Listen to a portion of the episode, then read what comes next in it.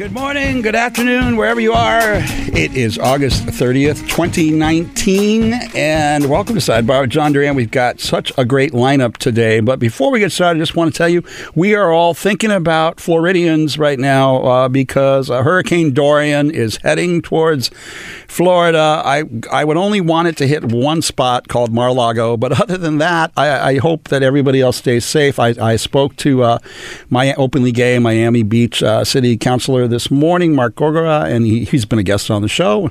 He said they're all hunkering down and getting ready for uh, for it to hit. So if you're listening in Florida, we're all thinking of you all over the country.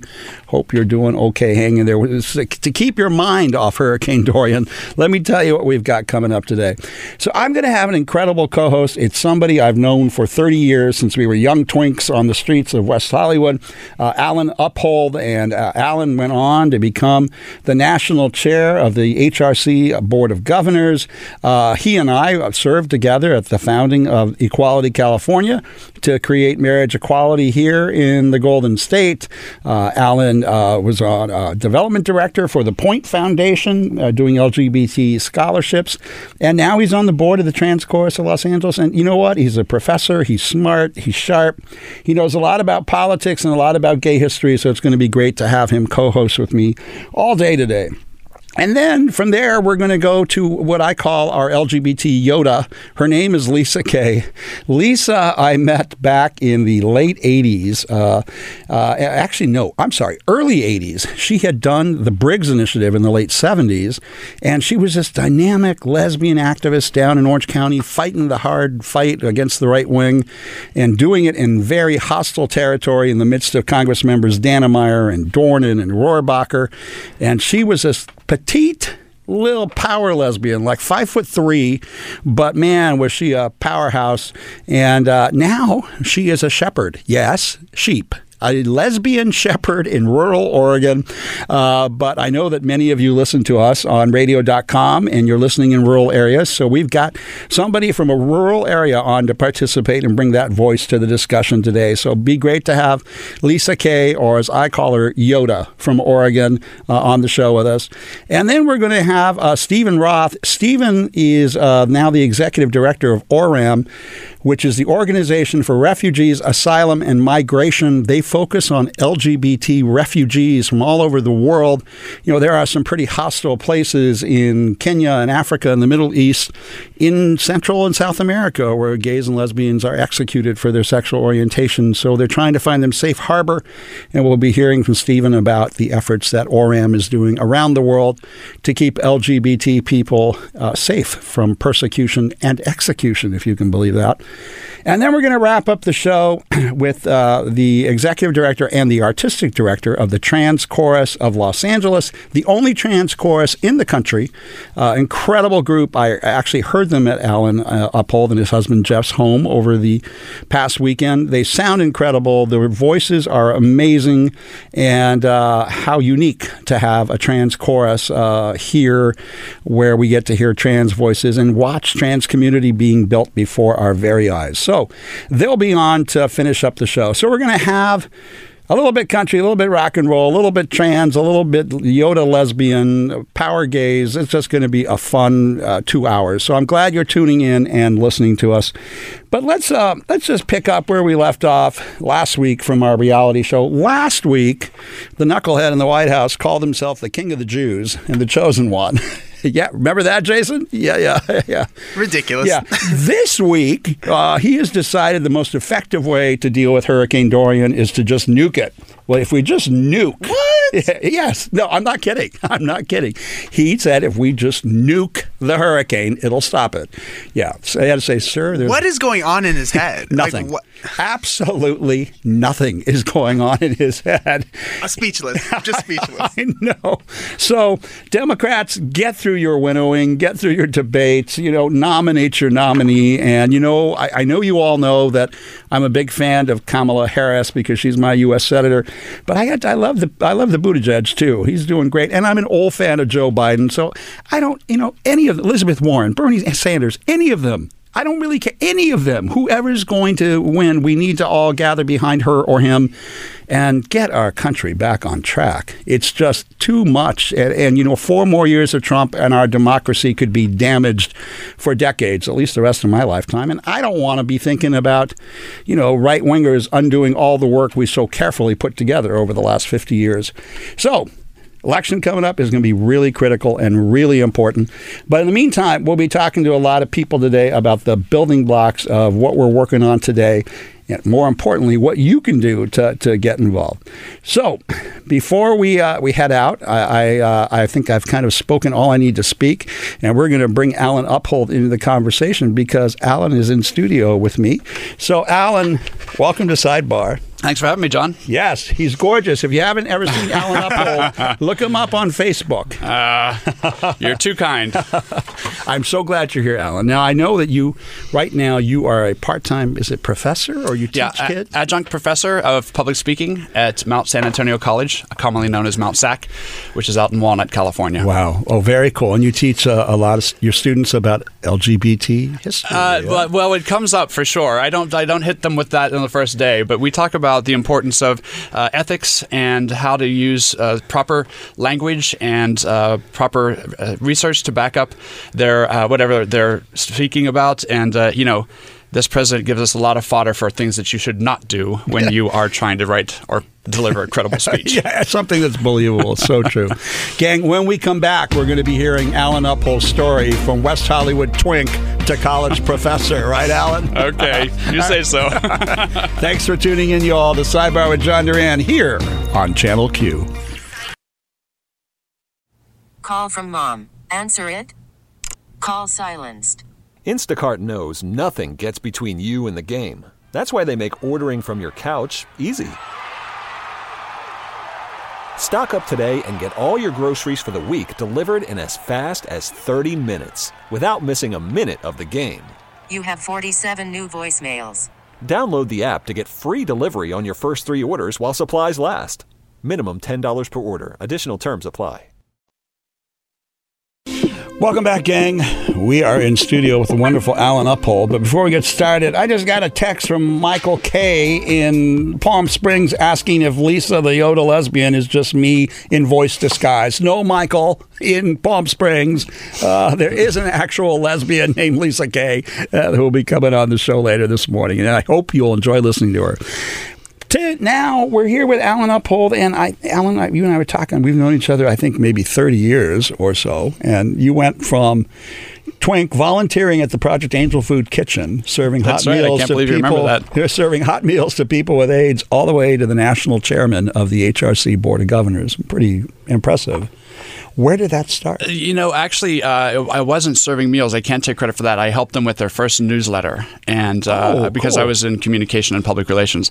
But great organization. Uh, actually, Marianne Williamson is one of the co-founders. There she was. A small fact, she, there. she was with Um, David Kessler, and we had Richard right. Ayoub, the current Yeah, CEO, on the show a few weeks ago. Yeah, great organization.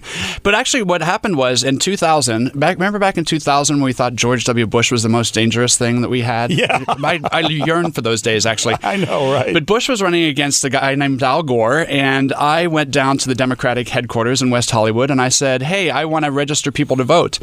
And the the person there said, "Well, who are you with?" And I said, "What do you mean, who am I with? I'm just I'm me. I just want to. I think it's an important election, and I want to register people to vote."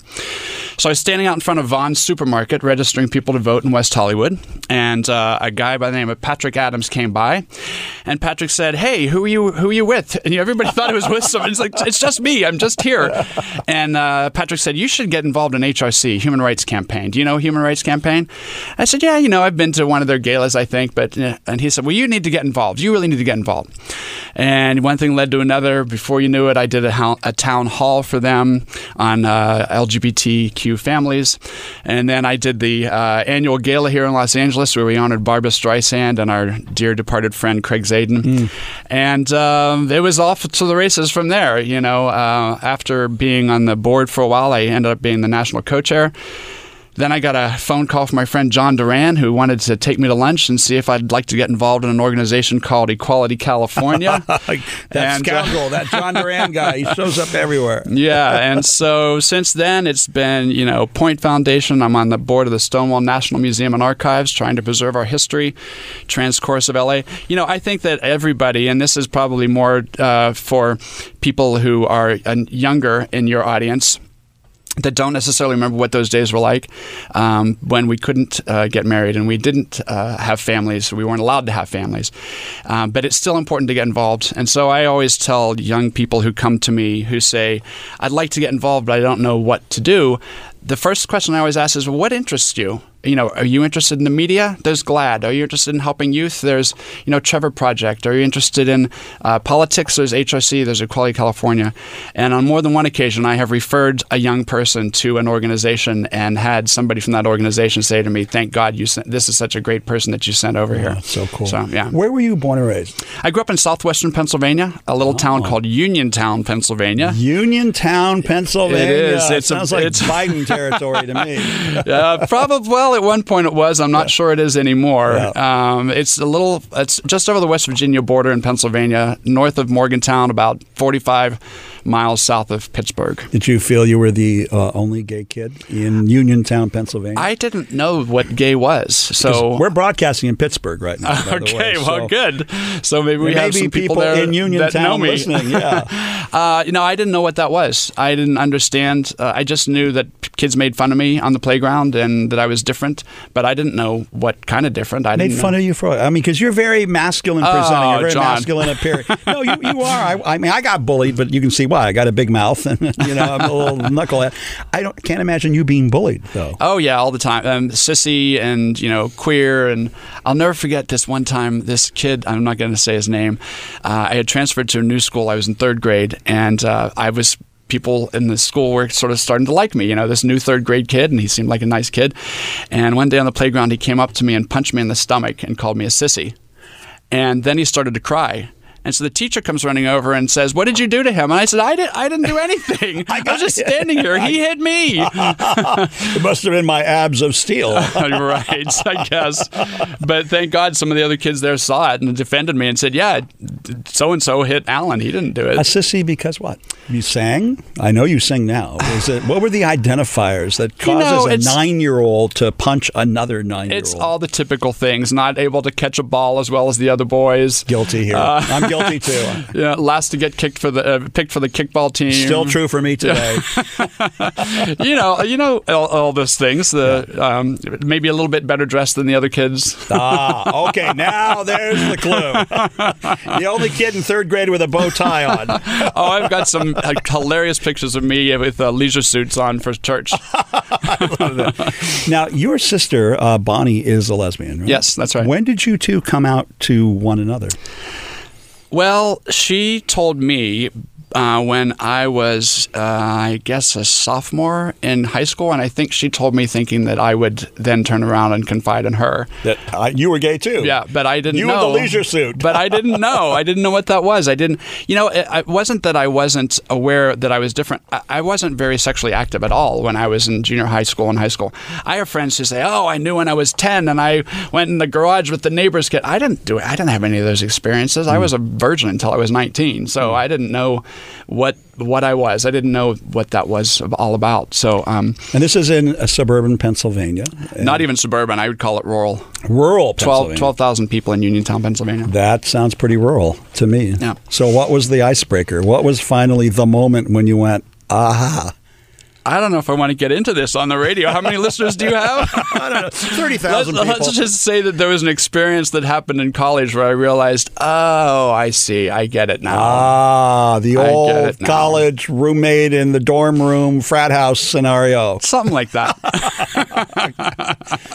I was in a fraternity. Okay, Yeah. there you go. And I was also an Eagle Scout, so there were plenty of male bonding experiences. yeah, yeah. Well, that that's amazing. And then you told Bonnie, "Hey, guess what? Me Yeah, too." that's Oh, right. Okay, That's right. You um you saw the article in the LA Times today that Yes. they believe there's uh, not necessarily one gene that establishes uh, sexual orientation, but it's a little more complex. Do you think there's anything about you know uh, all the stories of uh, gay twins or LGBT siblings that there is something to it in terms of environment? I'll, I'll tell you a story about a guy that I first met here when I first moved to Los Angeles, and we went on a date. Nice guy, I can't remember his name, and he was talking about his four other brothers. So there's five boys in the family. One of them had told the guy I was dating that he was gay, so the two of them knew about each other. Then the brother that he knew about came to him and said, Hey, brother number three came to me and said that he thinks that brother number four is gay. And brother number two said, "Well, what makes you think that?" And he said, "Well, brother number four said because I'm gay and I found this in under his bed." So four of the five brothers were confirmed to be gay, and the fifth one was probably uh, not far off as well. I don't think it's possible. I mean, I don't. I'm not a scientist.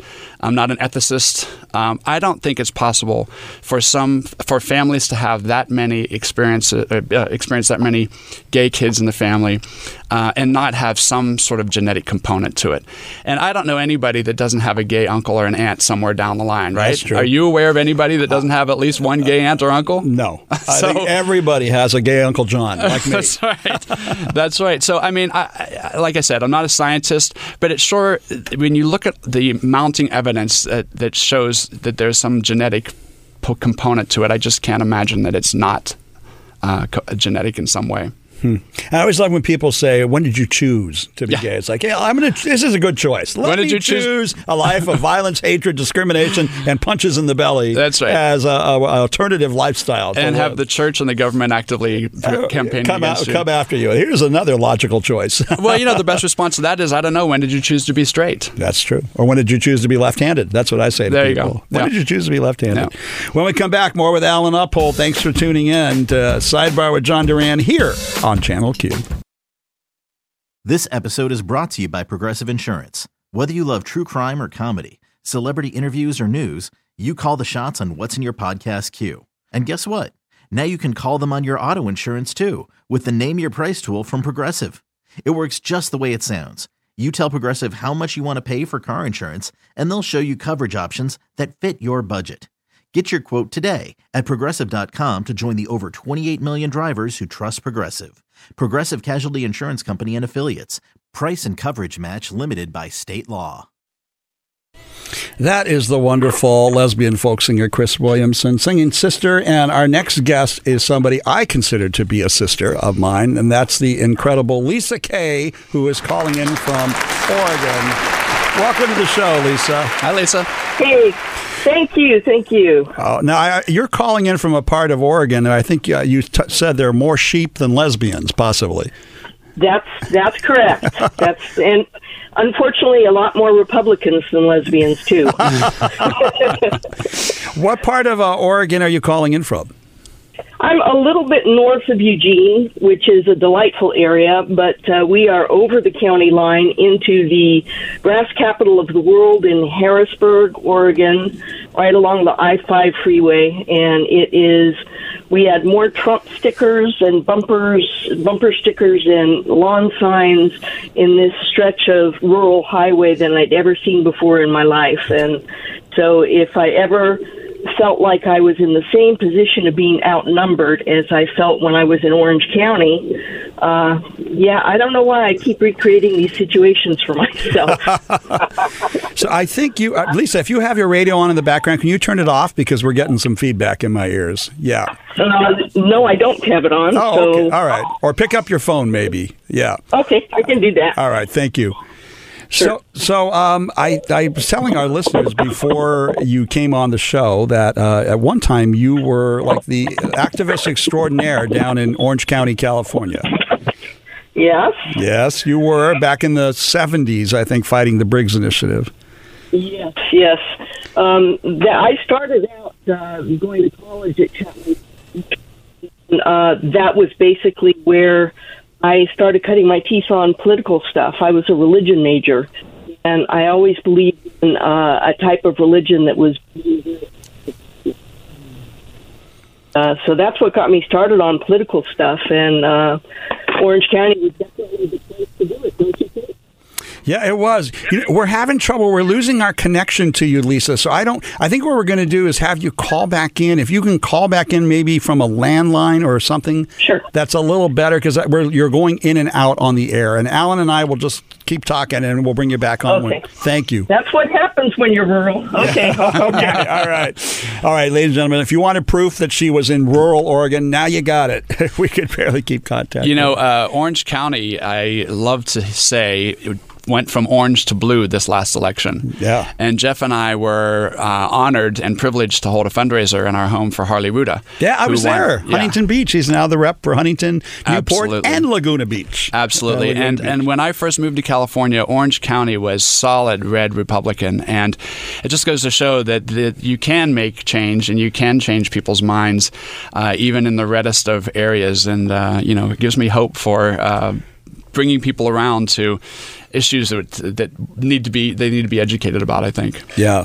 Uh, when when Lisa comes back, I want to ask her a bit about that because this was Orange County was the home of Bill Dannemeyer, a, a congressman who went around saying that homosexuals emitted spores out of their body that potentially carried the HIV virus, and we were a threat to community because we were sending out AIDS-ridden spores. Yeah, it, it's it's incredible. I mean, I can't. I when we when we used to go uh, lobby uh, for HRC, I sat in Dana Rohrabacher's office, and the thing that came I can't even repeat on the air what came out of his mouth, but he used an epithet that was just incredible on Capitol Hill in his office. That's unbelievable. You know, those are just some ideas of some crazy homophobes. Uh, you they, know? they were. And Bob Dornan uh, at a town hall meeting uh, confronted Jeff Laterno by saying, shut up, fag.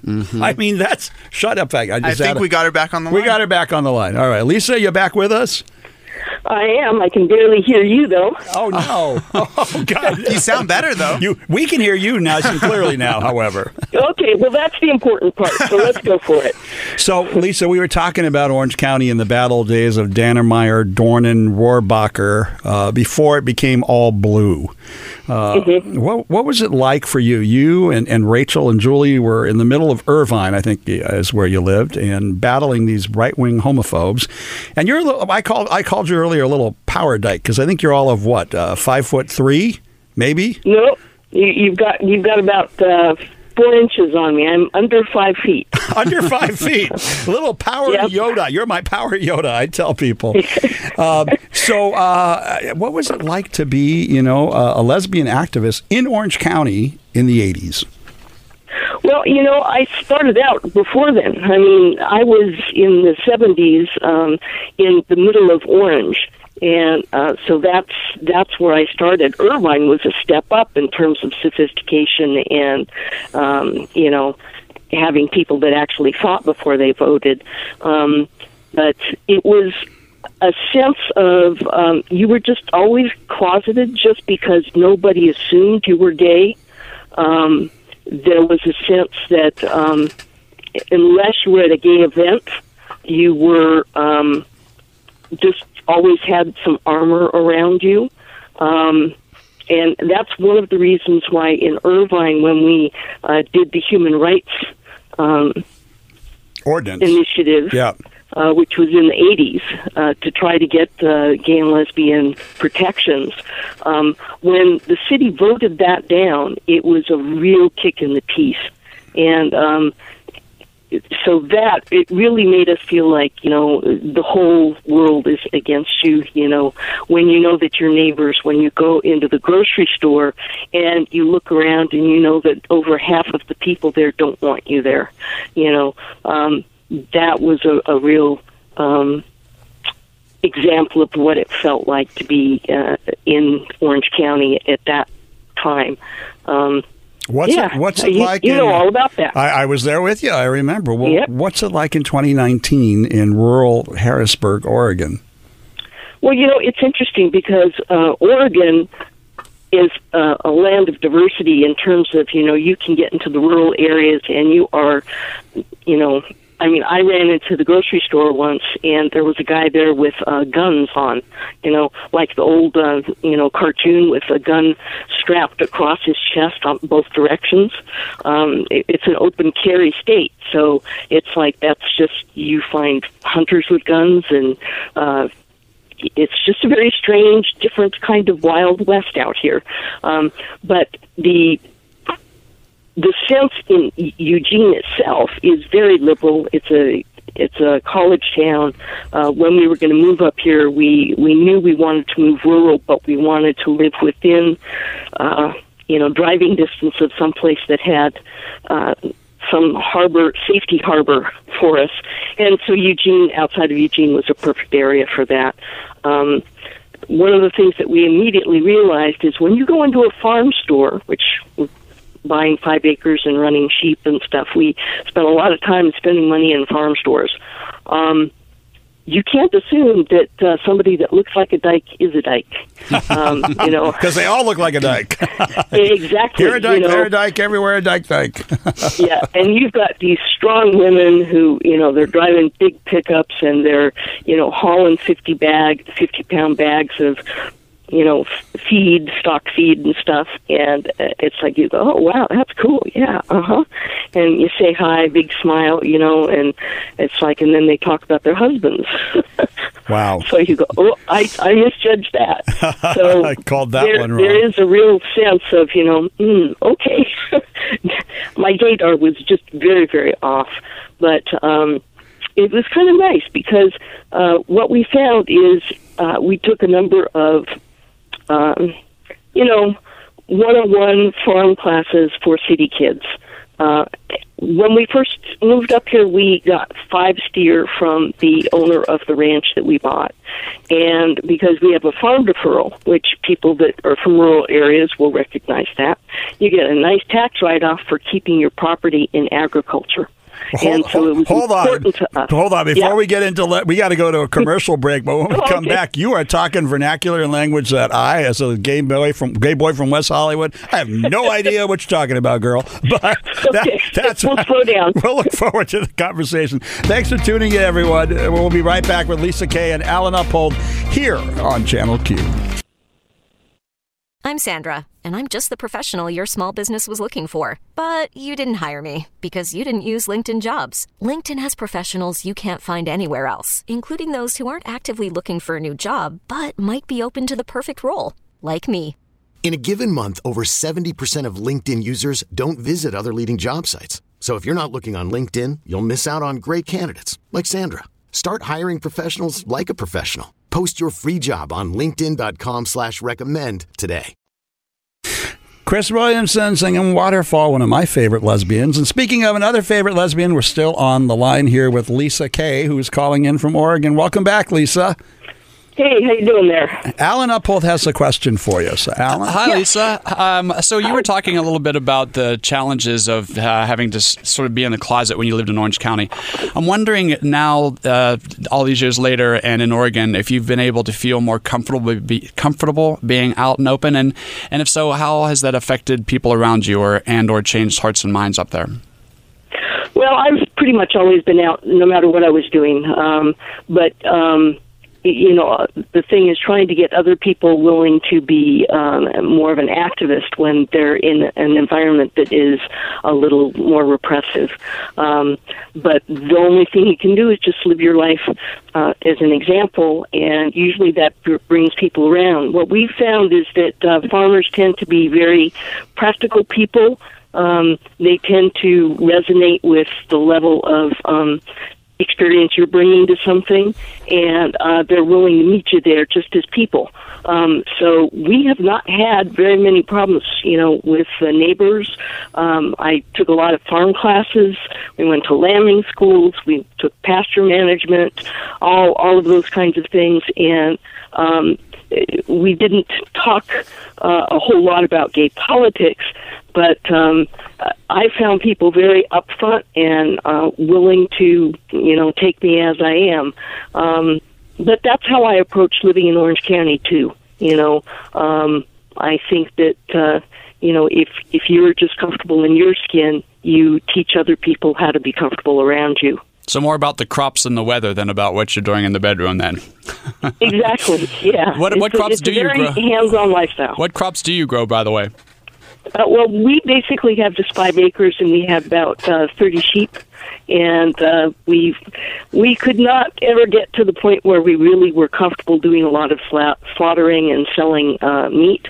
So we went the route of doing hand spinners wool, and so we sell uh, fine hand spinners wool for. Um, at places where people are doing quilting or uh, knitting and um, uh, yarn works and um, spinning and this type of thing. So we actually, actually in Eugene we have one of the largest um, wool shows on the West Coast, and so we finally proved our our medal when we got reserve champion for one of our white wools.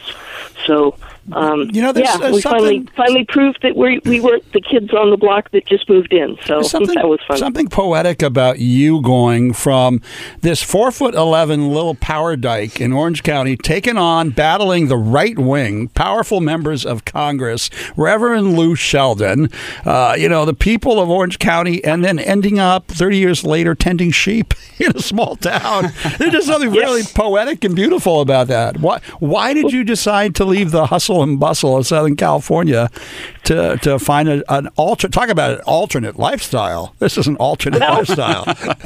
the truth of it is, it was my dog. I had a mini Aussie, and I started taking sheep herding lessons while I was still doing politics. It was when we were still doing the leadership training program in Orange County, and um, I was very active with that program, which was training leaders for various boards in Orange County, and um, but in my spare days, I would go off to uh, various locations under freeway overpasses where there was this guy named Jerry Stewart who was teaching mostly women, middle aged women like myself, uh, how to teach their dogs to do sheep herding.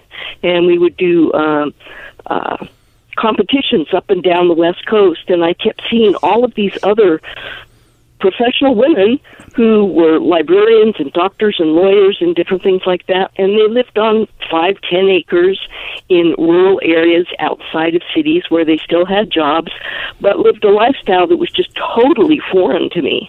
And um so my dog insisted that i move somewhere where she could have sheep. So we all picked up and took about three years to disengage our lives from the leadership stuff we were doing and um found Eugene. And um man it's I like it because it had me using a whole new set of muscles. Um it's a totally different thing than working in politics which is very um it's kind of amorphous. You you don't really know eh, eh, what progress you're making until there's an election. Um but with sheep herding and with farming, it's like you get feedback immediately. You know if what you were doing worked or it didn't work. And it was just kind of freeing and, and much more zen for me and just gave me a lot more um, satisfaction in a whole new way.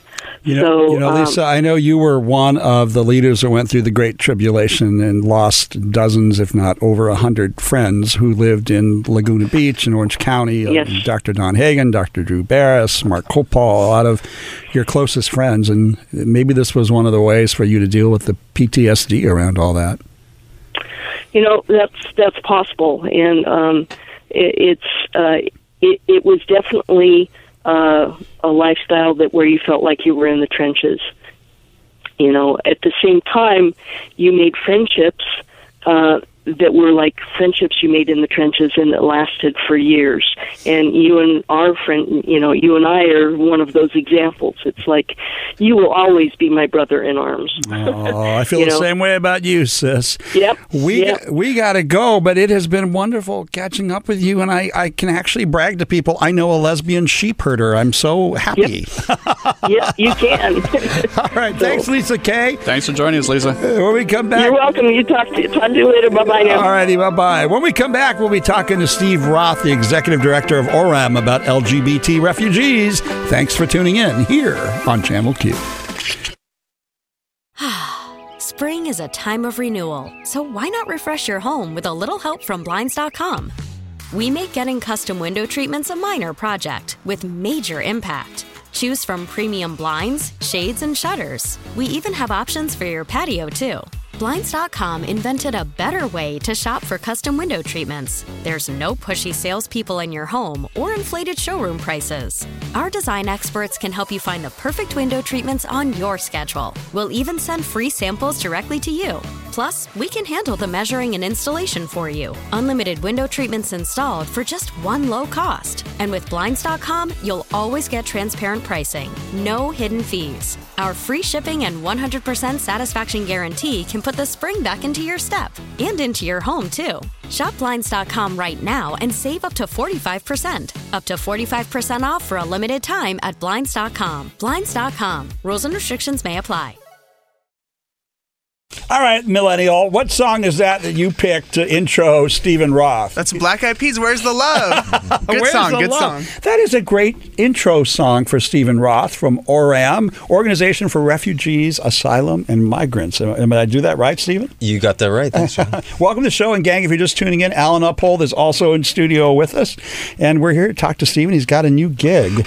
And uh, Stephen, I, I have to I have to be honest. I had to go online and do a little research about your organization because I wasn't familiar with it, and now I'm already sold before you start speaking on the incredible work you're doing. awesome. Well, that's what uh, we're hoping for everyone. So, people who are listening around the country, what, what tell us about it, ORAM? Sure. Um, we were the first organization founded uh, over 10 years ago to uh, work to support directly LGBTIQ uh, refugees and asylum seekers around the world. Wow. Yeah, and so um, you know our work covers a lot of different areas. We do advocacy on behalf of, of this community. As you can imagine, LGBTIQ refugees are some of the most marginalized uh, people anywhere, doubly, triply marginalized. First of all, they're refugees. They're fleeing their home countries because of uh, threats of uh, violence and persecution. Um, they don't have the traditional kind of support networks that other refugees have because uh, whereas other refugees often end up with uh, their own communities, LGBTIQ refugees are usually trying to get away from from people that are per- persecuting them among their own family and community members. So there aren't those traditional um, support structures and networks for them. Uh, a lot of them are victims of sexual violence and, and other challenges. So it's a group that really needs a lot of help and that has um, has been underserved for many years. And by persecuting, we're not just meaning like a you know a, a hostile glance. We're meaning execution, Yeah. beheading, uh, gunshots. I mean, killed by the government. Yeah, it's really true. Um, a lot of the, the refugees who we work with and asylum seekers are people fleeing some of the most uh, hostile and dangerous places Like on the planet. like where? Um, so we've worked with uh, LGBTIQ refugees uh, fleeing uh, Iran and Iraq and Syria, um, where uh, where gay people are put to death, you know, for their sexual orientation. Transgender people are, are put to death. Um, I just got back from East Africa and from Kenya and Uganda. A lot of the refugees in these countries are coming from places like uh, Somalia, Sudan. Um, Rwanda, Uganda, the Congo, places uh, again that either ha- where same-sex relations are criminalized, um, and and or people are, are put to death. Oftentimes, um, at the hands of their own family. A lot of people are fleeing violence from within their own family. People find out that they're gay or trans, and their family members want to do basically an honor killing.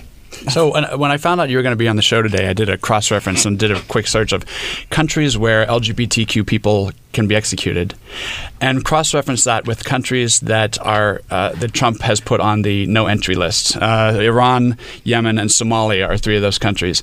Can you take, for my benefit and probably for some of our listeners' benefit, can you take us through the process? What happens when somebody shows up at the U.S. border and says, "I'm in trouble in my home country and I'd like asylum"? What happens? What's the process like? Yeah, well, that's a good question. Um, unfortunately, the process is being upended now. You know, normally asylum seekers would reach the U.S., they would get the chance to um, to make that case for, for asylum here and remain in the country while um, while they waited for their hearing. There's usually a hearing that's scheduled some um, weeks or months, usually months later. Um, so now uh, the Trump administration has recently implemented this. Uh, um, remain in Mexico, remain in place policy. And so not only are they not allowing asylum seekers to reach U.S. Uh, territory where they can claim, make an asylum claim, but they're also actively sending back uh, many that have arrived. And there are now 58,000 uh, asylum seekers in Mexico waiting um, to enter the U.S., waiting for their appointment. Um, some of those appointments aren't scheduled now until 2020 or 21, uh, 2021. So now Mexico is becoming um, this growing uh, kind of host country or transit country for asylum seekers. Uh, they're trying to reach the U.S. This is so screwed up. These are not people coming here because they want a job. These are people trying to escape death. Yeah, they're really they're really fleeing for their lives. I met um, a young a Yemeni trans woman in the refugee camp in uh, uh, in Kenya, and uh, you know someone uh, taped her. Yemen is one of the eight countries that has the death penalty for being gay, and someone actually uh, recorded her having sex and sent it to her family. She had to flee immediately or would have been put to death and uh, ended up in Sudan, which is you know one of the least friendly countries for, for LGBT refugees. Uh, worked her way to Kenya and um, because she is a Middle Eastern uh, asylum seeker in, in an area where where most uh, most asylum seekers and refugees are uh, are African, you know she she stands out like a, a sore thumb. So she's a constant um, uh, target for attacks and violence. You know, this is someone who's truly fleeing for her life. Her family is now dead.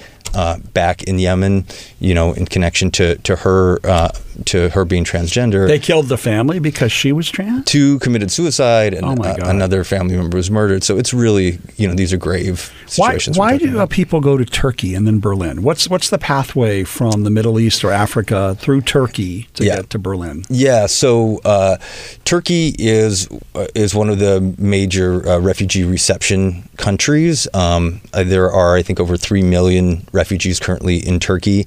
Um, it's really kind of the first the first stop if you're le- it borders Syria and Iraq and Iran. So if you're if you're leaving those uh, those places, it's one of the first places you get to. And of course, um, the the U- European Union and others have now incentivized Turkey to hold many of those refugees there. Some, of course, as we know, have have migrated often without legal status to Europe, and that's how a lot you know a lot of them ended up in Germany and other places. Uh, but many more are still there. And again, if you're um, if you're a, a trans Syrian or a gay Iraqi and you're in with your fellow country people in Turkey, you know you're um, the prospects for you there aren't a lot better than uh, you know than if you were back home. You know when people find out your sexual orientation or gender identity.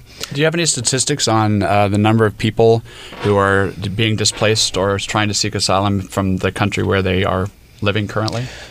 Not based on sexual orientation, gender identity. It's so hard because so many of them are in the closet, of course, because it's not safe. And I encountered that um, just when I was in Kenya a couple weeks ago. I had the chance to actually meet some um, some refugees that uh, that aren't out and deeply closeted. And it was amazing that we were even able to to speak to them. Um, but for their own safety, they have to do that. Uh, we also met with a number of. Uh, of urban refugees in Nairobi, uh, not in the camps, and um, uh, met a number of trans uh, refugees who, for example, uh, even though they might identify as a trans woman, uh, present as uh, in a more masculine way just to survive kind of day to day on the street because it's that dangerous for them. Uh, well, we we're going to have to go to a commercial break. When we come back, we'll get deeper into this. But uh, am I right in suspecting that the Bible and the Quran are beneath all of this, or is it more complex? Um, it's definitely complex, but those there's certainly elements of that. There is also, sadly, a history of uh, colonial rule in a lot of countries that still have that still criminalize same-sex relations. Um, the old uh, British buggery laws um, a- a- have carried over.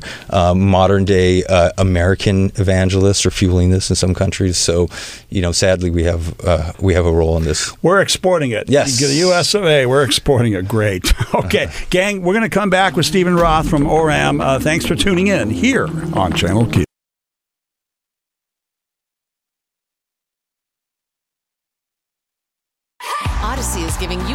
to win a trip to London to see Taylor Swift at the Eras Tour. It's Tay in the UK. Hey, it's Taylor. Just download the free Audacy app, log in and listen to a participating station for a minimum of 60 minutes to get your daily entry. And you could win a chance to fly off to London with three friends and see Taylor. I can't wait to see you at the Eras Tour in London. For more, go to audacy.com slash Taylor. Tay in the UK. on the Audacy app. Thanks to Republic Records. This is a national contest.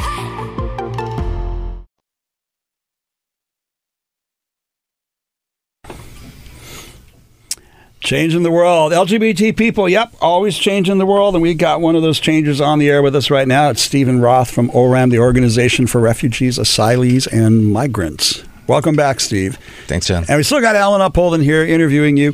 Well, before the break, we were talking about uh, the immigration through Turkey uh, from the Middle East and Africa, but maybe closer to home, we need to talk about the Mexico Mexico border, because obviously that's what's confronting all of us. Absolutely, um, it's a growing crisis, and you know what you have, kind of where it's starting from, is you have countries like El Salvador and Honduras, which have the highest uh, murder rates for transgender women in the world. Uh, so people are truly, again, fleeing for their lives. Uh, they're trying to reach. Um, the safety of the United States, uh, you know, a country that we've always of course, positioned ourselves and always been a beacon of hope for, for the world. And by the way, the country that's accepted more refugees uh, since World War II than any other country.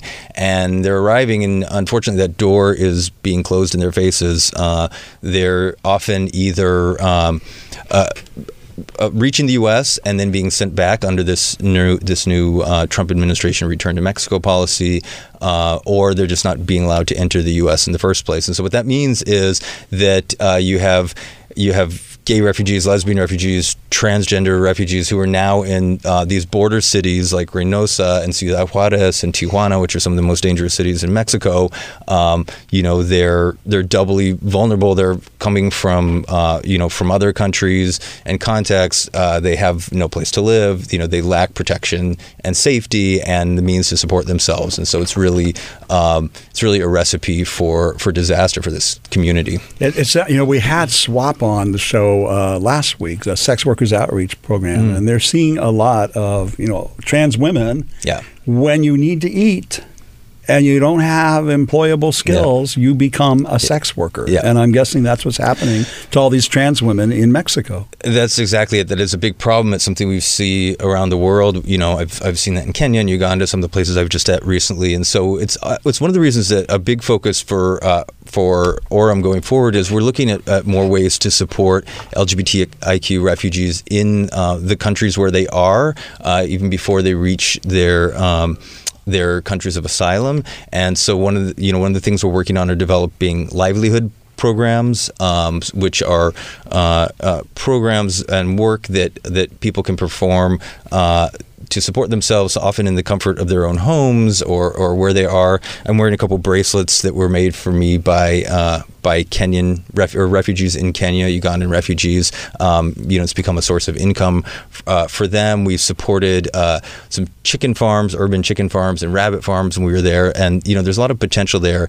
And uh, and, you know, again, we want to help people. Uh, be, for better or for worse, refugees are, are getting stuck in these uh, in these transit countries for longer and longer years at a time, and so uh, you know, we need to provide safety and resources for them there. So that's something we're looking at. I'm actually going to be traveling to the Mexican border uh, in a few weeks um, to to meet with refugees and to work on some of these solutions. Steve, can you pick up on that uh, thread there a little bit and tell us a little bit more about the programs and services that ORAM offers? Sure, absolutely. I appreciate you asking, Alan. Um, so, w- one, we, we do general advocacy work to raise the issues uh, of this particular community. We've done a lot of education and training with uh, the United Nations itself, which oversees this 10 years ago. There was not a lot of familiar, familiarity with.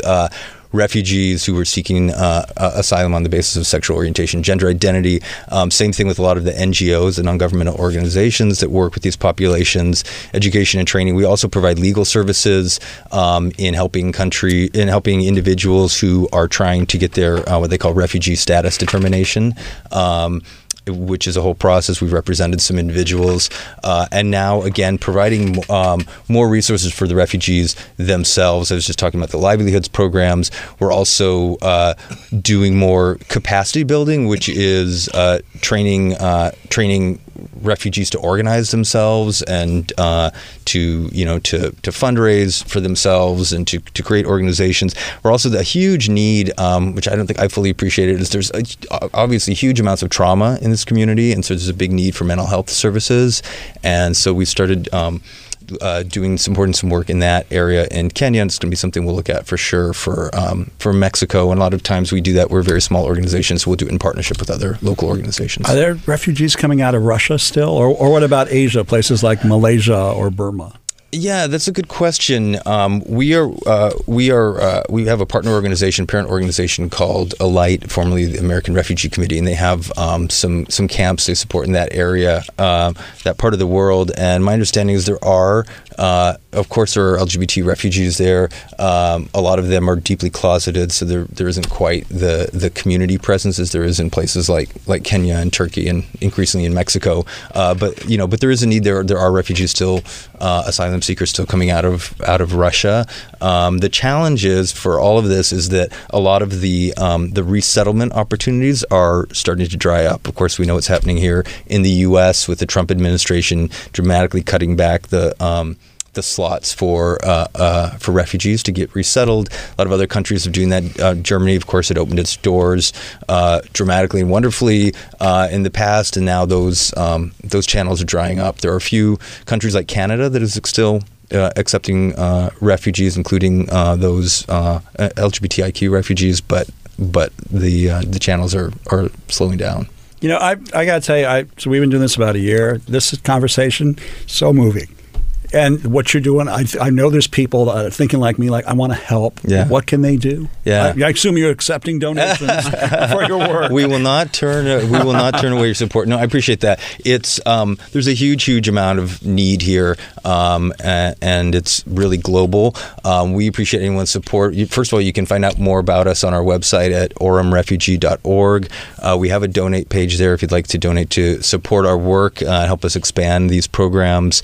Uh, you can also find us on social media uh, at ORAM Refugee on Twitter and um, Facebook.com slash ORAM Refugee. Um, we also just uh, really need help getting the word out. Part of what we're doing, by, by, the way, I'm new in this role. I'm less than two months in the role, but uh, we, you know, we have a lot of grand plans, and one of them is to really create a platform for refugees themselves to tell their own stories. And so uh, you're going to be seeing more refugee stories from us and, and hearing those uh, those narratives soon. And you know, any help getting the word out on on the work that we do and really elevating these voices, we'd appreciate. See, you're doing God's work, so now I got now I got to figure out why. Where where did Steve Roth come from? Gay little boy, born and raised where? Yeah, so well, I was actually born close to the border, uh, Tucson, Arizona. Okay. That's where I was born and spent my early childhood. My mom is Mexican. Um, we moved to the Midwest when I was a kid, so that was like culture shock going to uh, you know moving to a different country. It was a small town in the Midwest, and um, yeah, I, you know, for all the challenges that I think a lot of us uh, of a certain age experienced, you know, my life has been really good, and I feel really blessed, and I have a wonderful and loving and supportive family and friends. I just realized at a certain point, I've spent the majority of my professional career in the private sector and working in the corporate world uh, that uh, that I had a lot to be grateful for, and you know, a lot to to give back, and so this is kind of me paying it forward man, and and you are doing it. Thank you, Steve Roth, so much. Will you come back again in the future and tell us how things are going with Kenya and Uganda and Mexico and Steve, and Steve Roth? Yeah, Steve Roth. I would love and to. Steve Roth, yeah, yeah, especially. I would really love that. Love to have it. you come back. Thank you. Great. Thank Gang, you. when we come back, we'll be talking to the leaders of the Trans Chorus of Los Angeles. Thanks for tuning in here on Channel Q.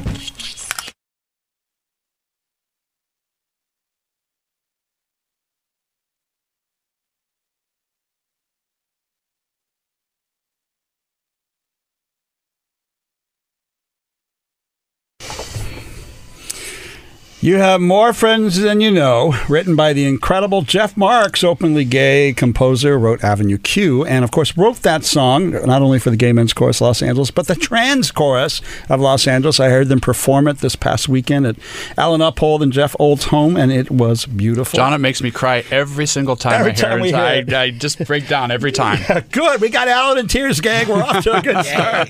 We've got two of the leaders from the Trans Chorus with us today. Kathryn Davis, the executive director at Abdullah Hall, the artistic director. Welcome to Sidebar. Thank you. So, who wants to start about the, the story of the Trans Chorus, its creation, and where you got to, and how you got to where you are now? I'll start off. Kathryn, um, okay. Yeah, first, John, thank you for having us here and sharing the story of uh, TCLA. We began four years ago in uh, October of 2015 is when we began our, excuse me, our rehearsals and uh, it was a kind of a gaggly group of trans people got together and none of us were obviously professionals didn't know about our, our voices but we worked very hard and uh, thanks to the gay men's chorus los angeles uh, found a space and started singing and rehearsing and uh, then we hit the stage at the vanguard awards for a wonderful evening. And that first year, we did some pride events and uh, just kind of grew a little bit into ourselves. And you're the only trans chorus in the country, right? Yeah. Um, the only all trans All chorus. trans chorus. Yeah, there are other choruses that have trans people mixed in with them, but that we are the only all trans chorus in the in the country. Yeah. And Abdullah, you're now. How long have you been the artistic director? I have been artistic director for about a year and a half now. And um, as soon as I became AD, I clearly saw that our vision was changing the trans narrative from victim to victorious. Because every day, every one of those singers wake up, they get ready for work or get ready for school, and they walk out as the most fierce, amazing trans individuals on the planet. and that is victory. Every day you wake up and you can walk out as your trans identified self, that is a victory. And Abby, can you talk a little bit about the unique challenges that uh, trans folks deal with when dealing with their voice and how this has helped, uh, the, the chorus helps with that process? Great. Yes, Alan. So, um, one of the unique things about having a trans chorus, and, and like Kathryn said, there are officially, according to Gala Chorus, which um, comprises of all the queer choruses in America, there are four of us, but we're the only one that is all trans. Um, working within a trans chorus, it started off as a TTBB chorus, a t- first tenor, second tenor, bass baritone. But that's really not true because SATB are just markers, just like our gender. It's just another vocal marker. SATB, soprano, alto, tenor, yes. baritone. Yeah. Thank you, Yeah. thank you. Um, those are just markers. So one of the things that we have to keep mi- be mindful of within our chorus is one, making sure to not engender a voice type, as well as understanding that voices are changing because when you start on hormone replacement therapy, if you are male identified and you're on testosterone, your voice is going to get lower. So I lose upper voices a lot. So I need T1s, T2s. Auditions are coming up September. Um, estrogen does not do anything to your voice. If it did, I would be the highest lyric tenor on the planet.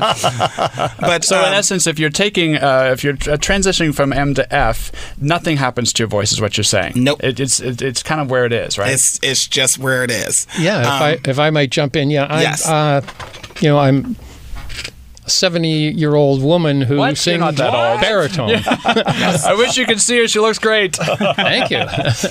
but it's funny when I come out to sing and uh, people, we were singing at the Compton Pride. I walked out and sang. I have a little solo in one of the pieces, and walked out and started to sing my solo in my baritone voice. And this young woman in the front row of the audience, her eyes just popped wide open. She kind of stared at me like.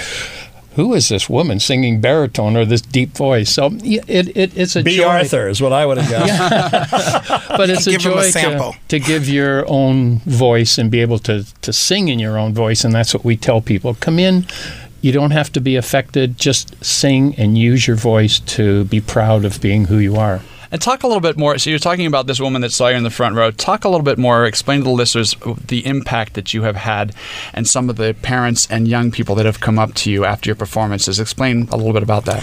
Well, one of the amazing things about being a part of this course is there's a lot of trans children out there and a lot of parents who are now dealing with trans identification in very young ages, as early as three statistically. Um, but what that really does is shows these parents that their kids with love are going to be 100% okay. When we go out there and sing, and a young kid, we did a performance at Pasadena Play, um, sorry, in Pasadena at a Noise Within, and there was a young girl there, and she was 10 years old, and she was very open about being a 10 year old trans identified girl there with both her parents. And I can't remember her name, but she would turn around. I'm just going to use Madeline. Hi, my name is Madeline. I'm trans. What are you? and her parents sat there and and they were so supportive. And what they told us afterwards was when they bring her to our concerts or our shows at a pride she's seeing other people that are exactly like her. Not hiding not ashamed not you know being put down but coming out using our voices in the in an effective, positive manner, um, bringing light, love, and song to the world. And that's a great thing. I just got an email before getting here today. There's a woman that really, really wants us to change our policy of 18 and over.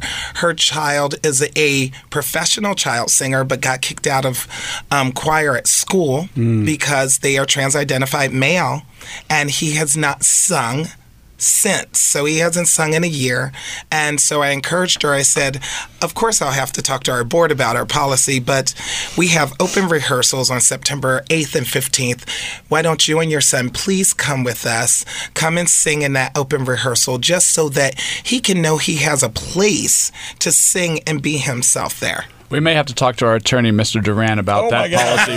I suddenly went from DJ to attorney. I love that. I love that. Uh, gang, we're going to have to cut for a commercial break. When we come back, more from Abdullah Hall and Kathryn Davis from the Trans Chorus of Los Angeles, and my co host for the day, the wonderful Alan Uphold. Thanks for tuning in to Sidebar with John Duran here on Channel Q. Wonderful Cyndi Lauper singing True Colors, another great song the Trans Chorus Los Angeles performs. We need recordings.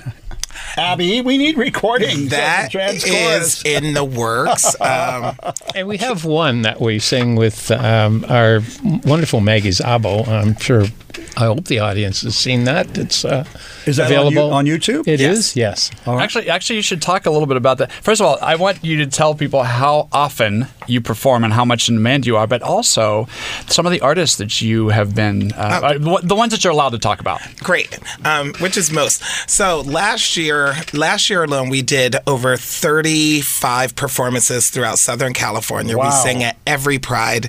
This year, I thought we would do less, but so far we've done 20 performances. We've sung with the amazing Maggie Szabo. That's S A S Z A B O. You can check her out on Instagram and Facebook called All About Maggie. She wrote a great piece called Don't Give Up. It is phenomenal. We have a video with Maggie Szabo. We've had the pleasure of singing with early on Justin Tranter and Our Lady J, who have just been huge proponents of the trans chorus of Los Angeles. Um, Gay Men's Chorus, our big brothers, have invited us to sing every time they've done background vocals for anybody. But one of the best ones was Demi Lovato, because at that Demi Lovato concert, this. Um, for me, I saw the impact of being part of the Trans Chorus of Los Angeles. We were on a dinner break and we were at a Sizzler um, in Inglewood, and a young girl came up to me and she recognized me from the Trans Chorus of Los Angeles. And sh- she looked at me and she said, You guys saved my life. And that's when I knew as AD that this was a calling and bigger than myself. Um, that young lady also ended up going to Trans Pride, where I saw her there and she said she had never seen that many trans people in her life. She always thought she was alone. And that's what we do with our voices. We are we're out there being visible. We are out there for the community. We're out there for every young trans identified, gender non-conforming, gender non-binary, queer individual to say you have a space and a place here on this planet. Um, and we love collaborating with with artists. We have some things coming up in the works that I can't talk about yet, but um, fingers crossed, and you can hear the smile on my face that this will be amazing. So that not only Southern California knows the trans chorus of Los Angeles, but the rest of the United States and the world at large. Wow, there's That's a plug. Wow. There's a pitch There right go. there. You know, uh, we've been listening to a couple of songs by Cris Williamson earlier today, uh, a lesbian folk singer. One of her songs is "The Changer and the Changed," and the song is about how change makers end up becoming changed in the process of being change makers. And I know for the Gay Men's Chorus of Los Angeles, that because I was there for 20 years, that that body of men created a family that ended up giving them a reason to be, a reason to exist individually and collectively.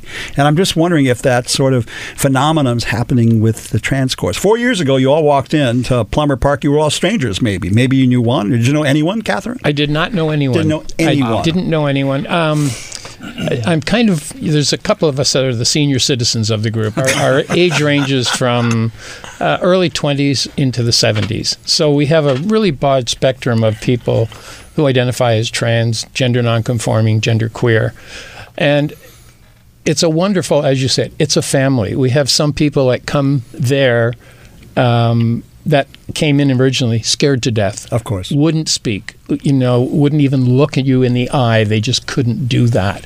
And now they're singing, they're And standing. now, and now she's the artistic director.